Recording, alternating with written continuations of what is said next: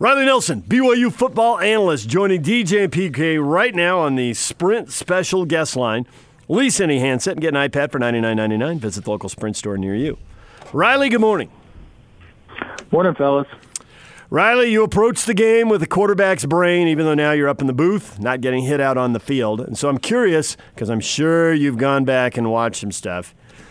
What did you see watching tape that you didn't see watching the game, and you think, well, if they'd have fixed that, it would have made a huge difference? Yeah, great question. Um, the, the one thing that I didn't realize as much because it was overshadowed by the mistakes, and I think uh, the fan in me is a little bit uh, same, you know, is guilty just as much as the general fan base, and that you, I, I I put too much emphasis on how much the don't get me wrong, the pick six has definitely affected the game, but what that overshadowed for me was how hard Utah's defense really made life on BYU. So one thing I, I didn't while I was watching one-on-one matchups, and I was able to recognize that Utah was playing pretty much man coverage from about the middle of the second quarter through the through the end of the game was there was very little separation, if any, from any of the wide receivers on BYU. And then the, the other question begs, you know, why why did they not establish a run game? And, and the reason for that was the front seven for Utah, and this is no surprise to anybody. But they, it wasn't like they were playing in BYU's backfield, right? BYU's offensive line did a good enough job to keep them at bay, but they were playing such dis- disciplined, well executed football to make the run game so incredibly hard on BYU that they couldn't establish. And so, it while it wasn't super flashy, and and the pick sixes, you know, one was a tip ball, the other one was kind of a you could, a BYU fan would classify it as a fluke as Zach Wilson, you know, gets shoestring tackled as he's releasing the ball. Um, but that overshadows truly how hard Utah's defense made life on BYU. So Tom Brady at 42 will throw interceptions, right? So they're going to happen from time to time. You just hope to minimize them, or you hope that uh, you know it's on a bomb and the player goes down. Certainly, the worst case, case scenario is the pick sixes. With Zach Wilson just entering his sophomore year and starting his seventh or eighth game, whatever it might be, how long does it really take? Before you have a full grasp of what you're trying to do, knowing even as I say at that point you're still going to throw a pick or two. Yeah, I'd probably say, and it's different for every player, but I'd say somewhere between 10 and 15 starts. Uh, it depends a little bit on on the uh, on the you know the coaches and the, and the way their style of coaching. Some coaches really drill into your mind, like those uh, you know the very specifics, the progression of the read, timing it up with your feet, and and have a lot of set of rules.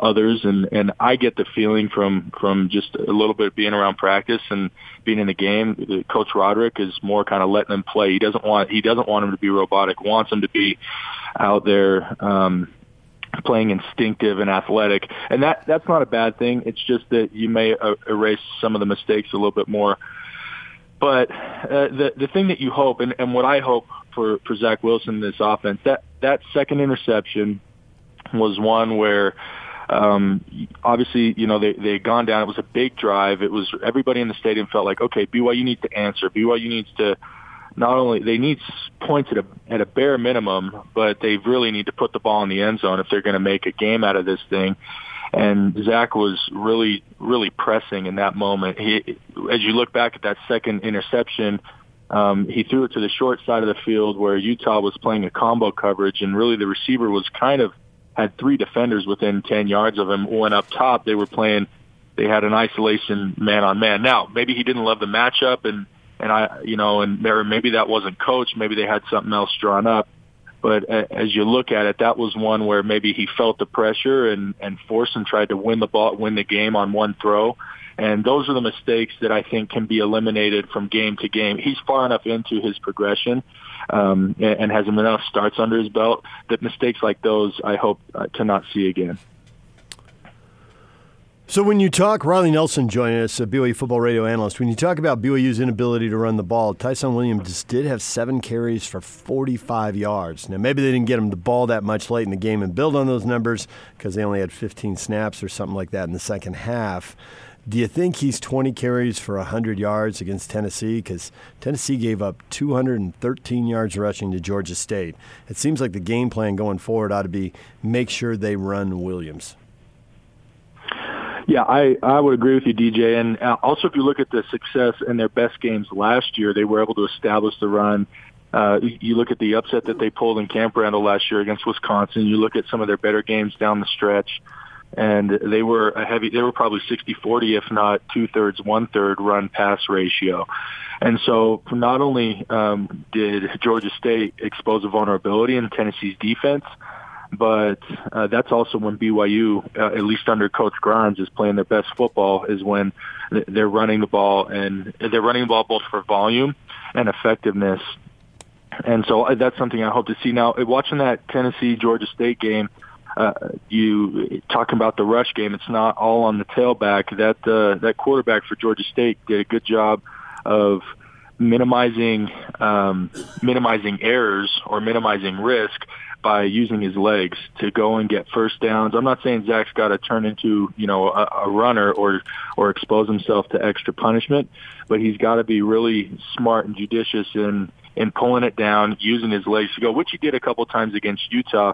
But uh, I hope he would he would continue and, and maybe expand on that a little bit more against Tennessee, seeing how effective Georgia State's quarterback was in contributing to that 200 plus um, team rushing number.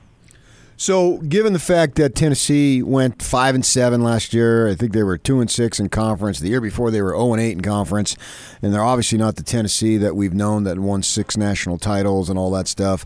And then they lose to Georgia State. Is it too dramatic to say this is a must-win for BYU? Um, I don't think it's too. Well, I guess that would depend on on uh, what you what you think or hope BYU to accomplish. I, I think most fans are still, you know, we're only one week into the season, and uh, for for them to accomplish goals of improving on last year's record, so that was seven wins, and, yeah. and so in the hopes to get eight or nine wins, I think this is a must win. And then also from the standpoint, I mean, if uh, from the standpoint of just maintaining your fan base and keeping the interest level high and keeping you know a full stadium throughout the rest of the home game slate.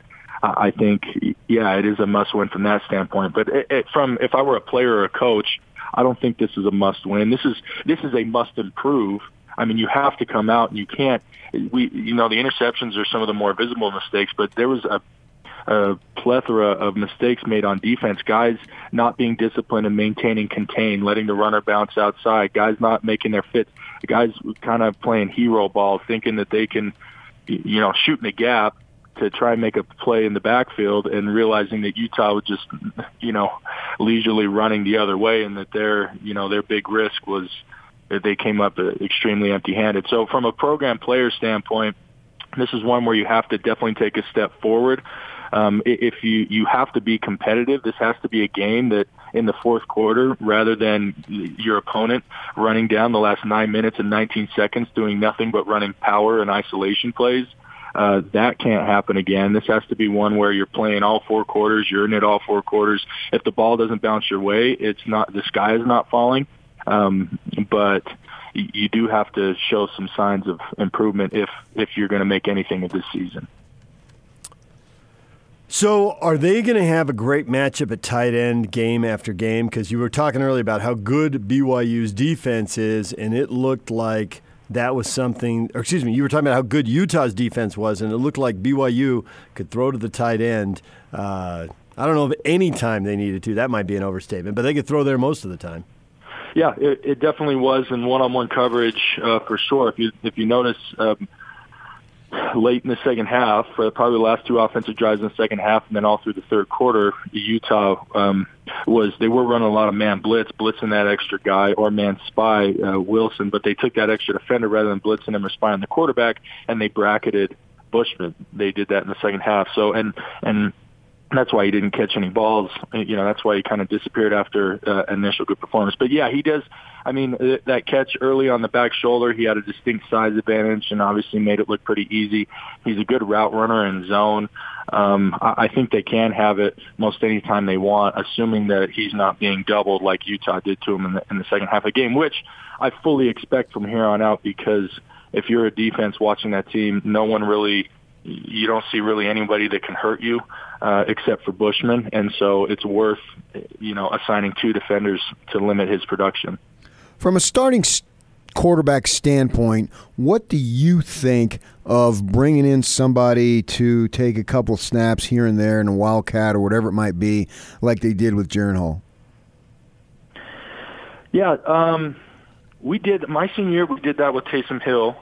Um, obviously, you know, some people are somewhat surprised at that dude's athletic ability, but the second he walked off the plane and came down to BYU, we saw that like this guy was a freak, and and so we did that. I selfishly, PK, uh, he probably there was probably three or four red zone touchdowns that uh, I probably could have thrown. They could have padded my numbers a little bit. So selfishly, I was I, I'm against it from that standpoint. But from a production standpoint, you need to, in my opinion, you need to make sure the guy that's substituting is is that kind of a guy. In other words, he's a guy that can come in cold off the bench, but he's he's uh, a calculated killer. Like the moment doesn't get to him, um, and he's going to go in there and execute and be special, even if it is one play every quarter or one or two plays throughout the course of a game.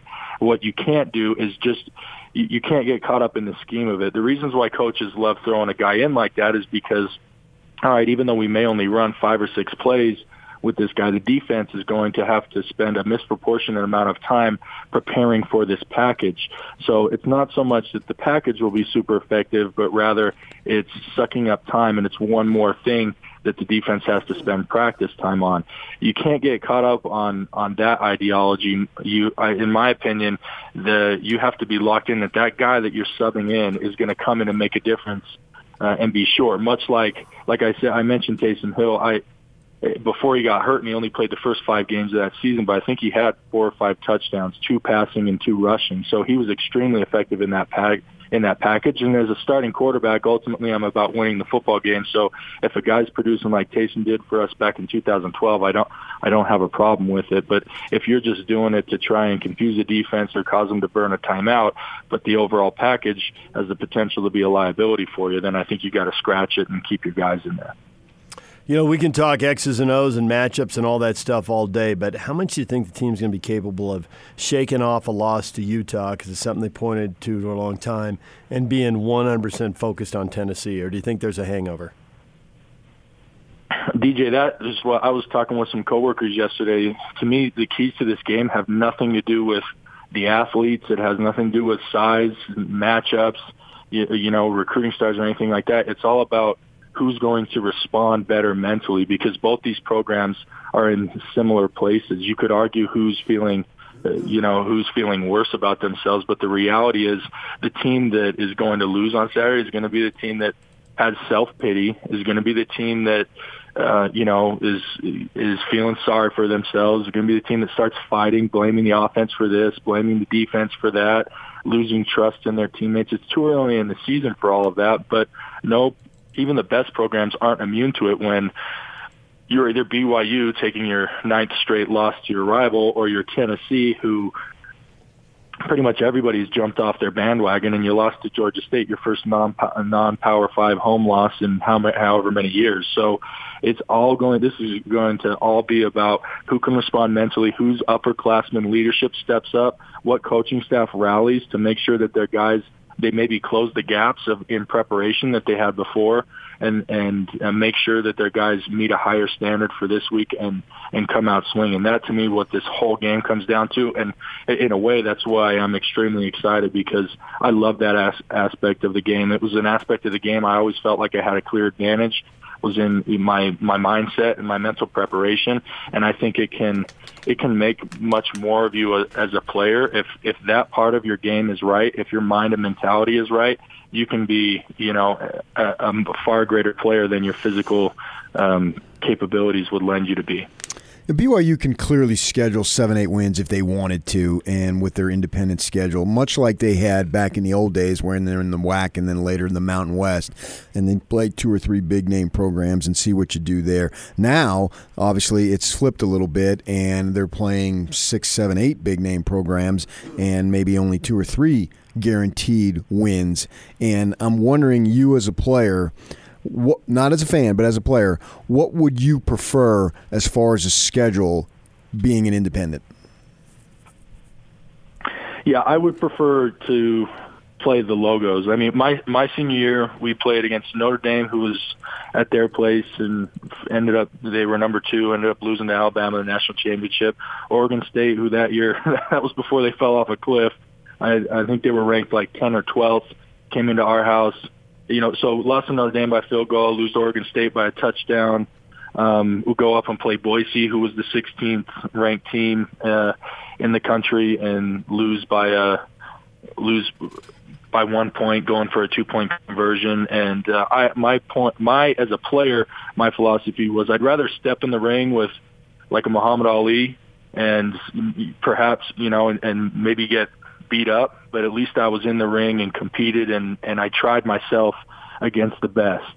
Um, so that that's my philosophy as a player. My philosophy now as kind of a fan and someone who wants the best for the program is actually opposite of that. I think fans need wins no matter where they come from, and it's probably a better scenario if you're, let's say BYU, you know, schedules those. Let's say they go 11 and two, but the strength of schedule is really weak, and so you, you know, I think 11 and two, you're sneaking into the top 25 regardless. It's a much better it's much better to have fans complain about the fact that oh we're only ranked 21st if we had a little bit better of a schedule we could get down into the teens as opposed to man we just keep you know six and six is really boring and I don't want to go see the team anymore. So there, there, there you go Riley, as always, we appreciate a few minutes. Enjoy the trip to Tennessee, and we will talk to you again next week. Thanks, fellas. Talk to you next week.